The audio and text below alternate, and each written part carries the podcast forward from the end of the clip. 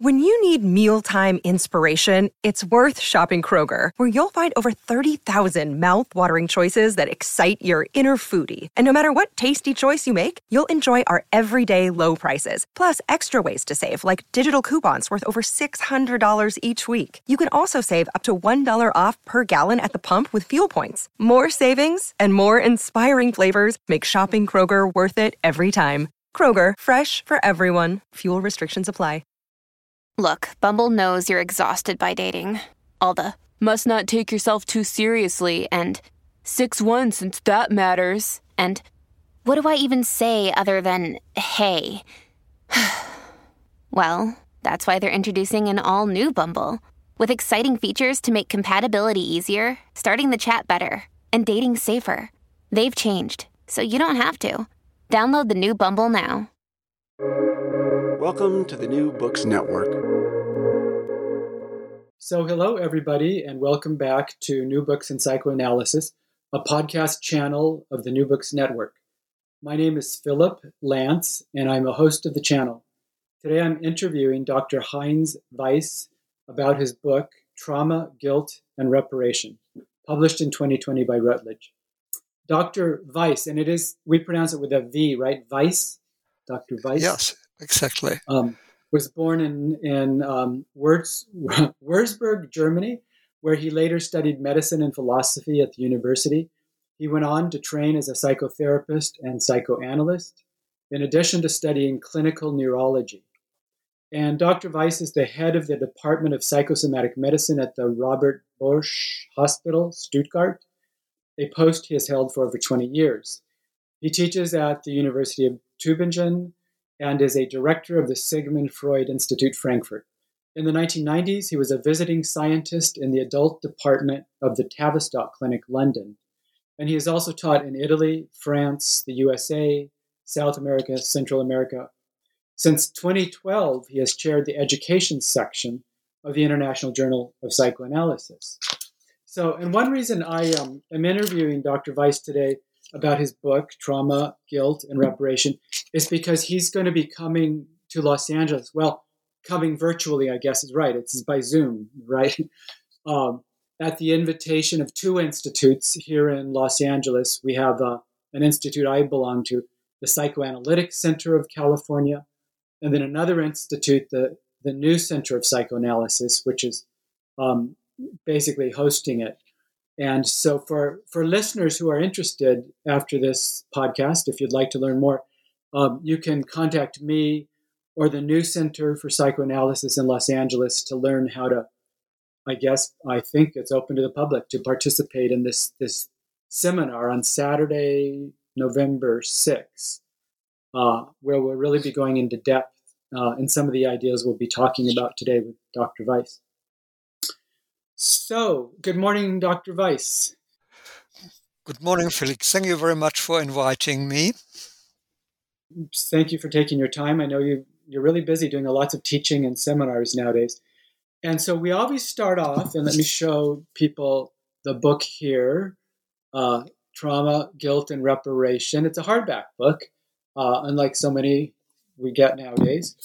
And uh, we always begin with just saying, why did you write this book? What was the reason for for it?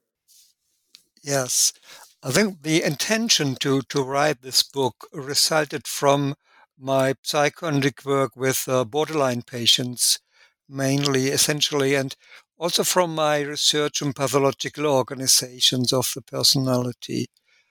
And I found that many of these patients suffer from early traumatization and I was impressed clinically how they construct highly complex intrapsychic organizations, which first seem to offer some sort of protection in the beginning, but later on become prisons which are very difficult to escape.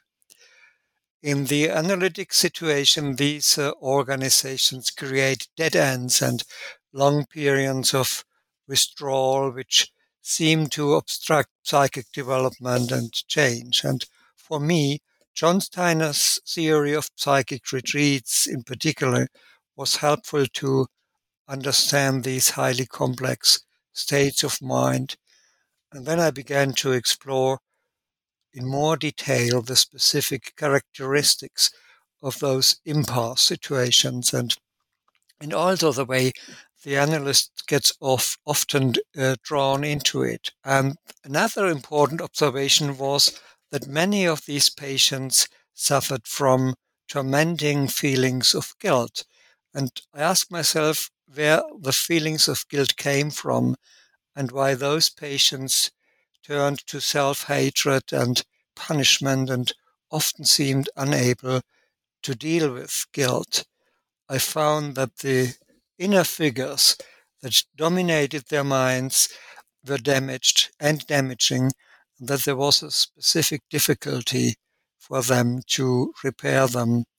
Therefore, I decided to examine the relationship between trauma, guilt, and reparation. And we're going to we're going to look at each one of those words, I think, because uh, they're the title of your book, and I think they're a real good way to to get into how, your approach. But let's start with your approach, which so I've obviously heard, I already heard John Steiner, pathological organizations, uh, psychic retreats. So we know these are terms from uh, what we might call a sort of a British world of psychoanalysis. And and you being German, can you tell us more about uh, about your approach and how you you came to it? Yes. um, I when I, I was trained in Germany and when I was trained as a psychoanalyst, there was very little Kleinian analysis in Germany. Uh, it was only in the late 80s and 90s that a growing interest began to develop in Kleinian theory, but still today this uh, is different from Kleinian clinical practice. And I think Kleinian analysis is mainly about how we talk to the patient and how we take up the patient's communications. And before my training, as you mentioned, I had uh, studied medicine and philosophy, and for a while I was actually interested in Lacanian theory. Mm, uh, I was already familiar with the writings of Klein and Bion, but then when I went as a visiting scientist to the TAVI, to the Tavistock Clinic in 92, 1992 and 93, hmm, the clinic, clinical work of the Kleinians analysts made a, a great impression on me. I was enthusiastic about it. I attended John Steiner's borderline seminar there and later on translated his book Psychic Retreats into German. And at that time, I was also one of, obviously one of the first who did research in the Klein archive in the Wellcome Institute for the History of Medicine, and in spe- particularly in Klein's early child analysis and uh, research work that was later on continued by my friend and colleague Claudia Frank and also by Elizabeth Spillius. And from that time onwards, in the 90s, we organized uh, conferences in Germany, in Italy, translated Kleinian papers and books, and I had supervision with Hanna Segal, John Steiner, David Taylor, Sandy Byrne, and so I got into uh, in a close contact with my London colleagues. And for listeners, I'm curious about in, in Germany is is the Kleinian approach still what somewhat of a minority approach to psychoanalysis within the world of German psychoanalysis, as I, I think I would say it is here in the United States. And and could you say a little more for readers who aren't from or listeners who are not familiar with with Kleinian psychoanalysis, a bit more about how it takes up the word? You mean what Kleinian analysis is about, or what is the characteristic features of Kleinian analysis, or yeah. I you said something a little few few minutes before about it's a way you talk to the patient. Uh, but but that's pretty general because every approach talks to the patient, but but maybe a little more specifics. And also just how the world where it is in Germany, Kleinian psychoanalysis is it is it Yes, as I, as I mentioned, there was little uh, known about Kleinian. You know that Klein left Germany already in 1925. That was mm. eight years before the Nazis took power in Germany. And she was in, invited by Ernest Jones and had this enormous success in the British Society, despite her English, which was always for a long time she, she spoke like I do with a strong German accent. So, and in the archives, we actually found her autobiography and were allowed to publish part of them. And, but the, the Germans, so many analysts were killed in the concentration camps, and those who who could escape either to London or to the United States, some of them to Argentina, and there was a long sort of vacuum for psychoanalysis in in Germany, and uh, in particular, Kleinian analysis. Uh, it lasted quite long, up to the 80s. Uh, when it returned, there was a, a theoretical interest, uh, and there still is. Uh, um, I think today there's more exchange between London Kleinians and German analysts who, who invite the, their British colleagues or see them for supervision in, in London, as I did. But nevertheless, the number of, of clinical clients, I would say, is relative small. And there are also, of course, many colleagues who would not agree and are still opposed to Kleinian analysis in Germany. Okay. All right. And rather than trying to, to to talk about what is Kleinian psychoanalysis. Let's look, let's see it in action by starting to get into some of the way you look at uh, some of these issues, like like trauma, for instance, um, since that's the first title in your book. And I wanted to to say a few things about trauma uh, to, to to introduce this question, um, how you take up trauma, because I, I read a great article in the the current issue of the International Journal of Psychoanalysis uh, by you on trauma. Uh, uh, I think it's a very the current issue, um, and so you you look at trauma from the perspective of psychoanalysis, and I think it, it's um, it's important for us to, to, to to learn about that a little bit here because I recently read a book um, that that looks at trauma from a neuroscientific perspective. It's a famous book by Bessel van der Kolk called the Body Keeps Score, uh, published in 2014. Uh, and it's, it's very much about how trauma impacts the nervous system, brain structures, um, creates kind of a hyper arousal and, I don't know, the emotional brain, the subcortical parts of the brain. And, and um, so it really looks at trauma from, I don't know, a brain based sort of perspective but we know, and that's how a lot of clinicians in the United States sort of that, that's what trauma is to them. So when they hear um, psychoanalysts talking about trauma, it might not be quite the same thing. But why don't you um, talk a bit about about how you understand trauma from the psychoanalytic perspective? First, I think uh, these are two different approaches or perspective on the same issue. And I'm sure Freud would have been very interested in the current uh, neurobiological research on, on altered brain function in trauma. So that's it's it's a little bit difficult for epistemological reasons to translate neurobiological language into a psychoanalytic approach, but nevertheless, it's interesting to to put them together and to to see the links between them. From a psychoanalytical point of view, I would say the classical view was that trauma is an experience which uh, overloads and disrupts the psychic organization.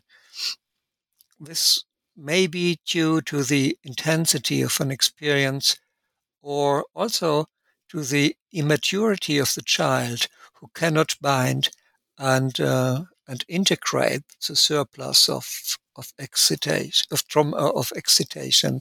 That was what Freud already described in the in the 1890s.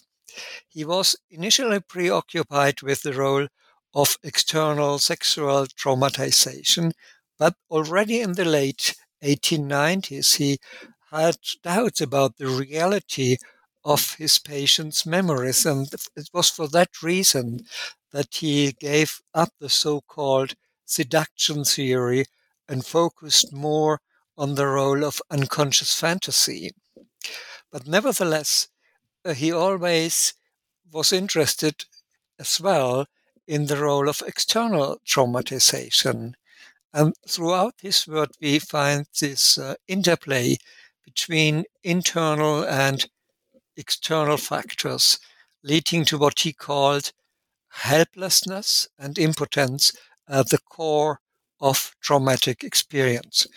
Or if you would like me to express it, it in a picture, one could say what looks from outside like the impact of a meteor strike on the surface of the earth, that is the overpowering effect of an overwhelming reality, is being experienced from inside like the explosion of an unconscious fantasy. And, um, or perhaps it would be even more adequate to imagine that the, the effects of traumatic experiences as a series of meteor strikes that lead to the explosion of a volcano, resulting in a climate change that leads uh, to hunger, cold, which in turn leads to a long lasting civil war, an internal warfare, as Klein called it. And it is this intrapsychic civil war what leaves the individual with damaged internal figures. It's always an interplay between external and inner, internal factors, but the damage is in the internal world. I liked very much Klein's uh, expression, the uh, the internal warfare, so, so civil war inside the human mind. And so we move from trauma, guilt, and reparation. One of the um, maybe counterintuitive ideas of psychoanalysis, especially your, your approach to it, is that people who are traumatized often feel guilty.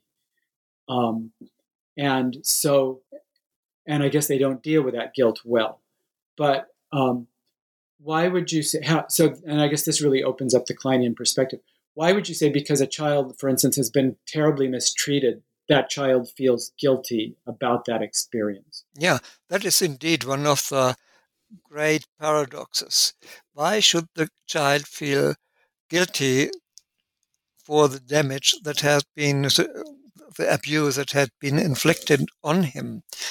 And mm, I think, mm, and it's not enough in therapy to tell the patient that he must not feel guilty because his internal uh, severe superego always punish punishes him or her again. And I think if you ask where does the guilt come from, I think there are mainly perhaps three different sources. I think one one source is the individual's fantasy to have created the bad objects in a magical way.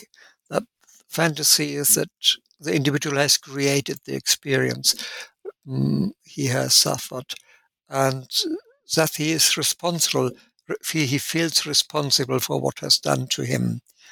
And therefore, one might say, with a traumatic experience, that the bad internal objects become so real.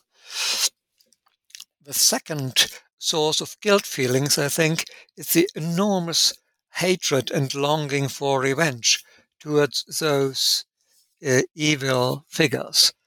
And finally, I think we must keep in mind that there's almost almost always an un, unconscious identification with the traumatizing figures.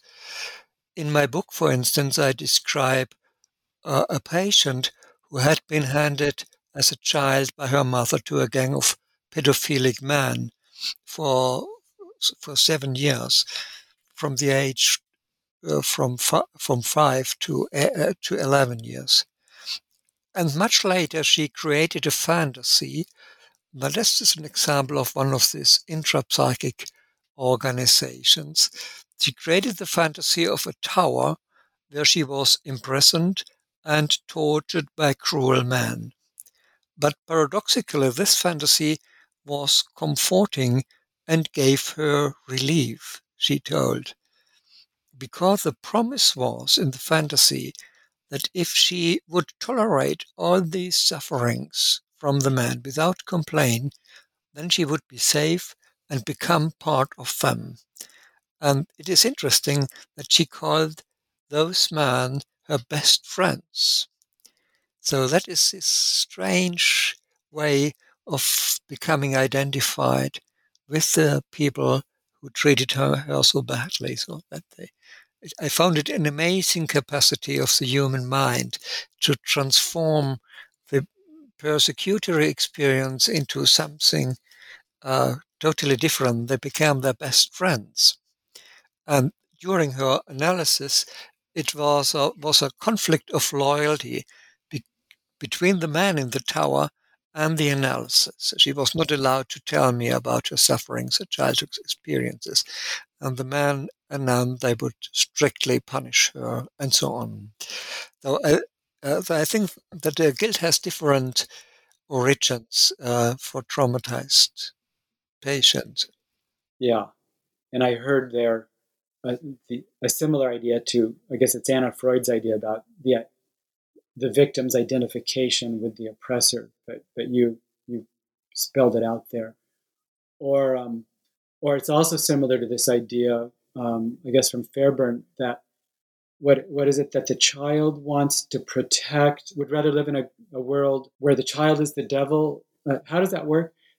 You want to pre- you don't want your parents to be bad because the child can't uh, tolerate having um, horrible parents because the child depends so much. So the child becomes bad in order to protect the goodness of the parent. Um, exactly. It's all about this con- confusion about who is who, what is good, what is bad. We often see that the bad figures are idealized, as it was a case in my patients, the man in the tower were the best friends. And there's all this uh, state of uh, disorientation and confusion are similar to what Anna Freud called identification with the aggressor, perhaps with the difference that the that the that the aggressor also contains parts of the self, and so we always project something of our own threatening, destructive impulses into the aggressors. And reintroject it in a certain way, and that is the uh, the building blocks of the pathological organizations, which we, we also can call uh, traumatic defense organizations because they serve as an, how did my patient call it, her protective armor, she called it. So that they didn't want to give, to give up. Okay, so if we stay with this picture of the, the, the patient who was terribly sexually abused as a child, she's in a tower with these evil men. She's kind of one with them. Where does guilt show up there? And, and what's your role that you were working out with her that she had so much trouble working out? Yes. Mm. She was uh, terribly uh, suffering, of course. Uh, she always had a longing to die. and she believed that she was re- responsible for the sufferings of her mother, who was a very disturbed and delinquent woman. So mm. she had the fantasy if she would not exist, her mother would be sane, and so on. And when I looked closer into the transference, then I discovered that she was uh, submitting towards me. So at one instance, she said that she experienced my interpretations as orders, what she should do. And she felt that she had to obey, to obey, that it was her task to help me to make her function again. So we had a very similar relationship in the transference with me. And for me, it was very difficult to adopt the role of such a cruel figure too. So that was so I had thought I felt so I wanted to rescue her in my countertransference fantasy from the uh, dominant of the man in the tower. But in the meanwhile, I had become also one of these men to whom she had to submit and to obey, and she idealized me. And then we had to examine this part of the transference, including her suppressed hatred towards those figures. So I felt we have to, I had to bring it all into the transference situation, where a situation developed that she got into a conflict of loyalty and between the man in the tower and her analyst. And the man said if she would go on with the therapy, then they would withdraw their pre, uh, protection and she would be totally left alone and confused and despaired. And that was a very critical situation where she uh, lost the protection of this tower organization. Yeah, it really evokes something many of us have probably experienced with some of our patients who have been terribly treated um, in their lives, and they feel so bad about themselves. Um, some of them, they, they just feel like they're um, miserable human beings. Um, uh, but yeah, you can see how that's partly how they their familiar living, and that keeps them attached to their original objects um, who were so important to them, um, bad as they might have been, um, and how frightening it is to move away from those objects uh, and what that means um, for them. Uh, so as you went you went through it was interesting three different ways that guilt arises um, in, in, a traumatized individual and one of them was you you talked about i think you called it the archaic superego uh, and i think that's an important um, idea that comes up in a lot of your work this archaic superego can you say more about that uh, how that operates to create guilty individuals? Yes I think the, uh, the discovery of the archaic uh, severe superego was one of the of Klein's findings, and there was a bit of controversy between her and Freud about because she thought that the origin of this of the early superego is uh, very early in the, already in the first year, not only as the heritage of the Oedipus complex as we are used to think about it. And um, um, she described the superego mm, as a, um, the early superego as a very punitive and persecutory uh, psychic agencies. Uh, but she always, in her paper, uh, on the development of psychic functioning from the late 15th, she described how this uh, internal figure slowly evolves and makes a development to a more helpful figure that no longer persecutes and punishes the ego, but enables the, the individual to make reparation. And she says the uh, the major superego is actually like the good mother who protects the child.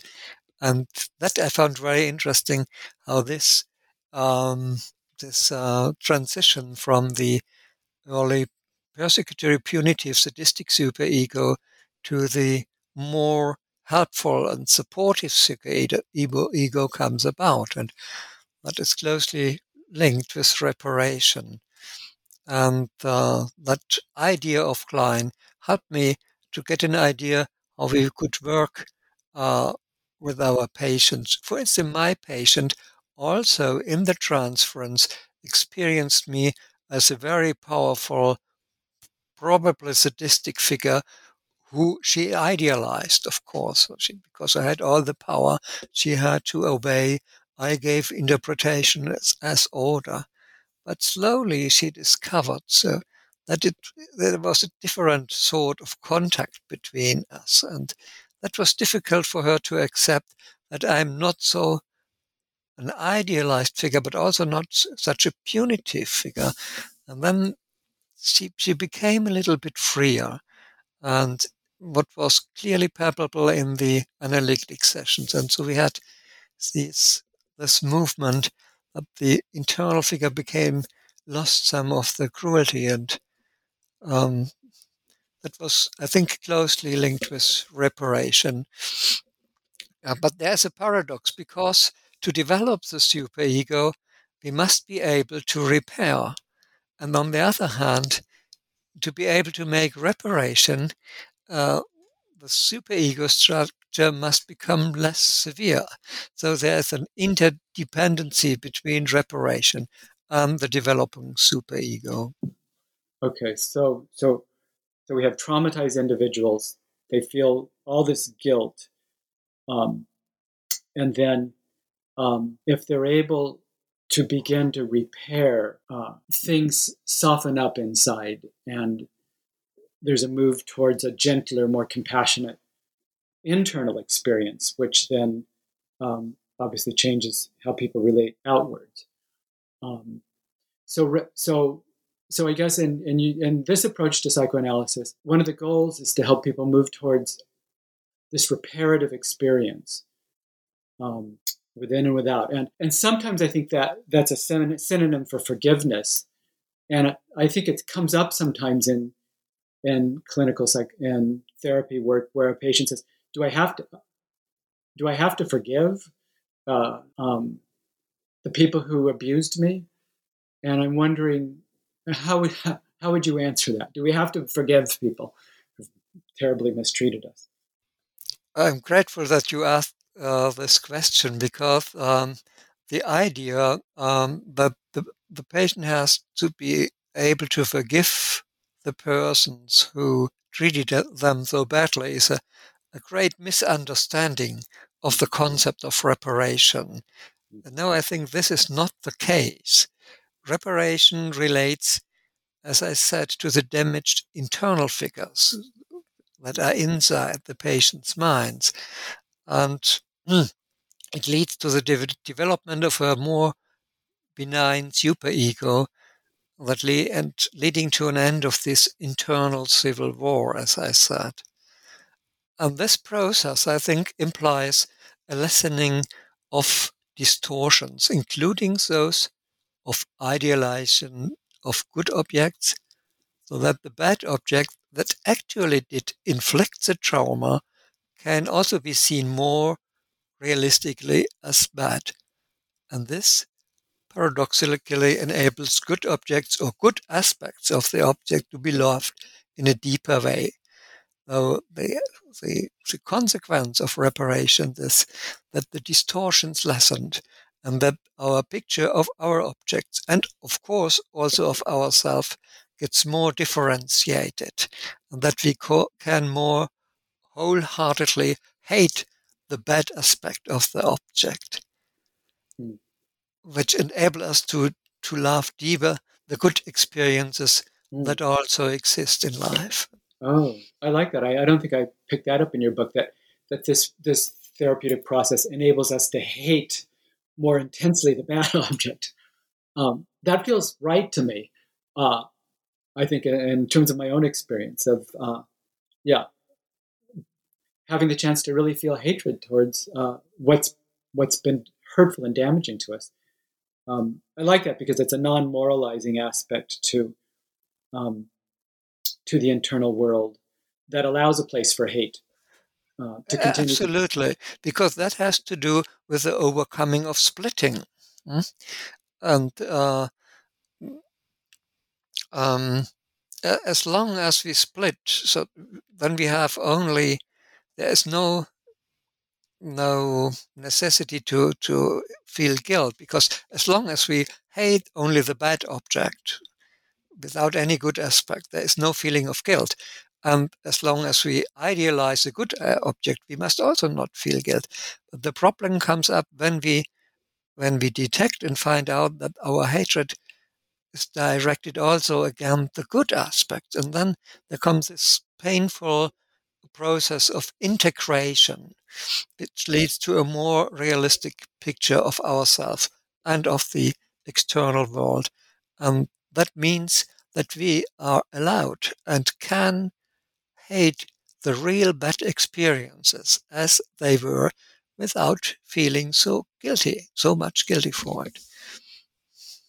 Um, I'm having one thought here that uh, some people from outside the Kleinian world who are sort of maybe taking a critical approach might might characterize the whole approach of Kleinian psychoanalysis as kind of a almost a Christianizing of the internal world.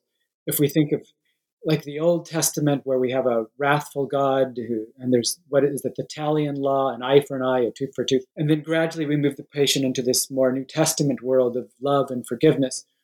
Um, so I don't know. Obviously, I'm characterizing in a simplistic way, but it does seem like maybe there's a, a possibility here of, of a, a psychoanalysis that's kind of taking up um, particular values from Western European Christian world and and turning it into uh, a psychoanalytic a worldview. Yes, I would say it's not so much about Christianizing to to transform the hell into the heaven, but it's more about democrat, democratizing the internal world, uh, different to introduce more um, um, plurality, more that more different opinions and perspectives are allowed and can actually coexist. That is the effect, not Christianization. okay, I, I, that's a very good answer um, because uh, most of us are for democracy in one way or another. Um, well, okay, let's talk about in our let's see remaining ten or twelve minutes here, but um, one of the papers I guess the paper you're going to present when you come to Los Angeles on November 6th is called the claustro the the claustro-agoraphobic dilemma. And I wonder if you could explain what, what that is, that dilemma. Mm, I always found that the, the term uh, claustroagoraphobia was introduced, eh, was coined by Henri Rey, who was an analyst who was born in the island of Mauritius and, and later on worked for many decades at the Maudsley Hospital in London and um, and he, I, I, don't know whether his book, uh, Universals of Psychoanalysis and Schizoid and Borderline Patients, is very well known in the United States, but there he collects his experiences his, of his psychoanalytic work with borderline and schizoid patients. And one phenomenon that he found was that many of those patients suffer from as well as from claustro as from agoraphobic anxieties. They are closely linked together. The, those are patients who cannot tolerate intimacy. Mm-hmm. They feel, uh, in the moment they get too close, to, closer to a person, they feel imprisoned and encaged. And for that reason, they have to flee and to escape. But when they are alone and too, in a too far distance from their object, then they fear to um, they feel abandoned or they fear to fall into pieces, and for that reason they must once again uh, get try desperately try to get into the object. Rey described that these are persons who lack an inner skeleton and to push themselves into an uh, exoskeleton like into a shell. That was his idea. And uh, but in that this uh, uh, shell, they feel instantly encaged, and this permanent movement to and fro is a is a terrible experience, and which you can which, which is uh, reenacted, of course, in the analytic encounter. So the difficulty to. Mm, to experience closeness or intimacy and contact. So, yeah. Um, and you, you give some really beautiful clinical examples that sort of show this at work in a very persuasive way about how this is yeah. a real thing, this dilemma. But actually, it was a, a long theme in psychoanalysis be, already in Freud, who said, uh, he said, uh, you, you describe the spatial structure of the human mind. And with this the psychic apparatus was imagined as a, a being subdivided into different compartments and spaces. And and he said that uh, uh, well, the first experience is perhaps the experience of birth. If you leave, if the baby leaves the mother's bodies, and it feels the shock of all this. Uh, uh, it has to breathe. It has the coldness, the light must be terrible in a way. But inside, it's also not an idealized place because it it hears the the, the, the blood and the the, the, bo- the bubble movements and all that. So, so Freud was interested in that, and he believes that the fear of being buried alive, for instance, is one uh, expression of agoraclaustrophobia. Um, there was uh, the first one who wrote about this was uh, Edoardo Weiss, the founder of the Italian Psychoanalytic um, Society, and he wrote in 1925 about agoraclaustrophobia and followed Helen, uh, Helene Deutsch. Um, and in America, especially Bertram Lewin uh, was uh, was an, an, analyst who developed this idea on the dream screen, and he was always very attached to Kleinian ideas because he was in Berlin. He was in contact with the Klein group, and at the moment we are preparing. I'm a book uh, together with my uh, colleague and friend from New York, Susan Finkelstein. Uh, uh Susan Finkelstein. The book is called um, "The Fear of Madness: The agor- Claustroagoraphobic Dilemma in Psychoanalysis," where we put together all these different contributions on claustroagoraphobia.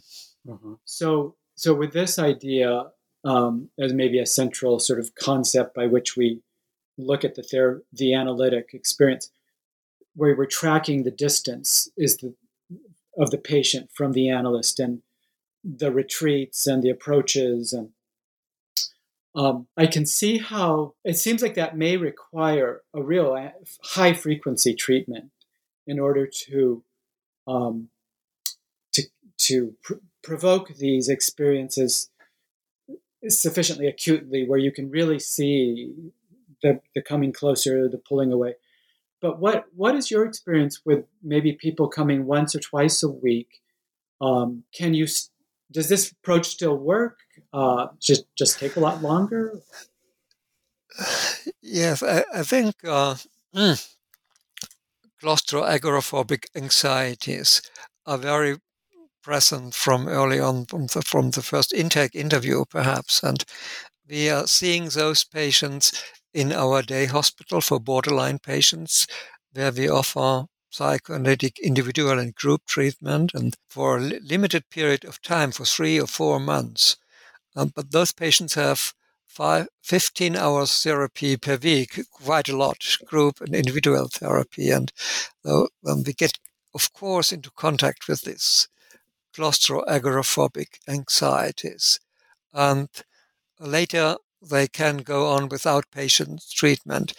I would say that uh, high frequency is much better to work these experiences through. And um, although it's sometimes difficult for those patients to to tolerate four times a week, and sometimes even to stay in the consulting room for 50 minutes. So I will describe a patient who, who within a single session would run out and come back to the consulting room several times, sometimes, as a very clear uh, inside the consulting room, he felt to be my prisoner, and outside, he felt totally despaired and alone and phoned me, Can I come back? So, so of course, it's much better if we have the opportunity to see the patient three, four times a week. And uh, in Germany, the national health insurance allows for every person to have at least 300 sessions cost free. So that is, they must not pay for it. So, which is also a problem that they don't have to pay at all for it. But yeah, no, but that's uh, amazing that there's still places out there where where governments pay for this kind of intensive work. Uh, psychoanalytic work. It's wonderful. Be- because we think it's cheaper for the society. ah, uh-huh. In the long run, you mean? Yeah. Of course, yeah. Yeah. Yeah. Well, okay. So, so, uh, in I think it, you're known for for working with borderline patients, traumatized patients, um, where maybe it's more typical to see these extreme um, uh, behaviors and reactions and unconscious fantasies. What about uh, healthy, healthy, uh, neurotic people who haven't had a particular amount of trauma in their backgrounds? Uh, should they go to Lacanian psychoanalysis? I'm joking here, but is is that something people maybe sometimes can can can criticize you for and say, well, this is for very people who are very disturbed. This this approach to psychoanalysis. No, I think it's it is um, easier, of course, to work with normal neurotic patients as we all are, hopefully, because um, they have a, a, concept of space in their mind and some ability of symbolization, of course, because uh, one of, of the major problems that Rey described in the claustroagoraphobic patients is that they communicate on a very concrete level. Their words are facts, or they communicate facts or actions, and uh, they have to develop. Uh, the analyst has a task to um, to convert or to um, to transform concrete communications into symbolic communication. That is much easier in the neurotic patients, but although the neurotic patients has areas in his or her mind who work on a very who operate on a very concrete level. And although this has to be unpacked and worked through, but of course it's easier. But I think it should not go to an Lacanian analysis, except we have 50 minutes for each session and at least three or four sessions a week. So because the change of the duration of the session must be extremely confusing for psychotic or borderline patients. It colludes with their internal disorientation. Um, yeah, so we didn't get into too much that concrete versus symbolic thinking, but um, I was thinking that may um, be implicated in the patients who think, when I asked earlier about this question, do you have to forgive your abusers? That would be a concrete way of thinking. You have to concretely forgive or make reparation. Um, and you beautifully described a more symbolic way of understanding that process. Um, I will say to people that um, people who are interested in learning more about the Kleinian approach, that this book of um, Dr. Weiss's is is really a beautiful way into it because you don't use a lot of jargon in there. I, I found you used a lot of very um, normal, everyday words and ways of, uh, of explaining things. Um, and so I've read a lot of Kleinian literature, especially some of the work from the 60s, 70s, 80s, um, which sometimes can begin to feel a little, uh, I don't know, dated or.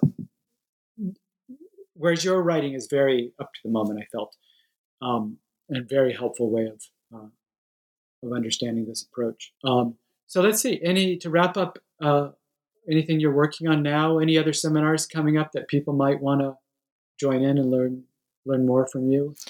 Yeah, after this book, I I published, but that was in German with my colleague and friend Esther Horn, a book on timeless states of mind, because timelessness uh, is another big problem for traumatized patients. They all live in a timeless world in a way, and the traumatized patient freezes time. And for that reason, he can neither truly remember nor truly forget. So I described because uh, every new experience is the recurrence of the same. And that I call if he remembers the experiences in a concrete way present, and uh, that I called um, traumatic remembering. And he can also not forget That's one important point that with the acknowledgement of the trend of transience and the passage of time, we also must acquire a capacity to forget. And the traumatized patient cannot forget because he creates a black hole or a vacuum in his mind, which I called ecliptic forgetting. So that is a very important point to, to bring the patient in contact with the experience of time. And that was in this book, Timeless State of Mind, and we edited one on the repetition and the repetition compulsion, but both are in German. Hopefully, one day, perhaps being translated into English. And the forthcoming one is the one on claustroagoraphobia, together with Susan Finkelstein from New York. Well, thank you very much for taking um, an hour with us today, Dr. Weiss. Thank you for this talk. So, you've been listening to an interview with Dr. Heinz Weiss about his book, Trauma, Guilt, and Reparation, here at the New Books in Psychoanalysis podcast, a channel on the New Books Network. Please contact me, Philip J. Lance, at gmail.com if you would like to learn more about um, the Zoom seminar that Dr. Weiss is going to be doing uh, on Saturday, November 6th, um, or to let me know your thoughts um, and questions about the show. Thanks for listening. Bye bye.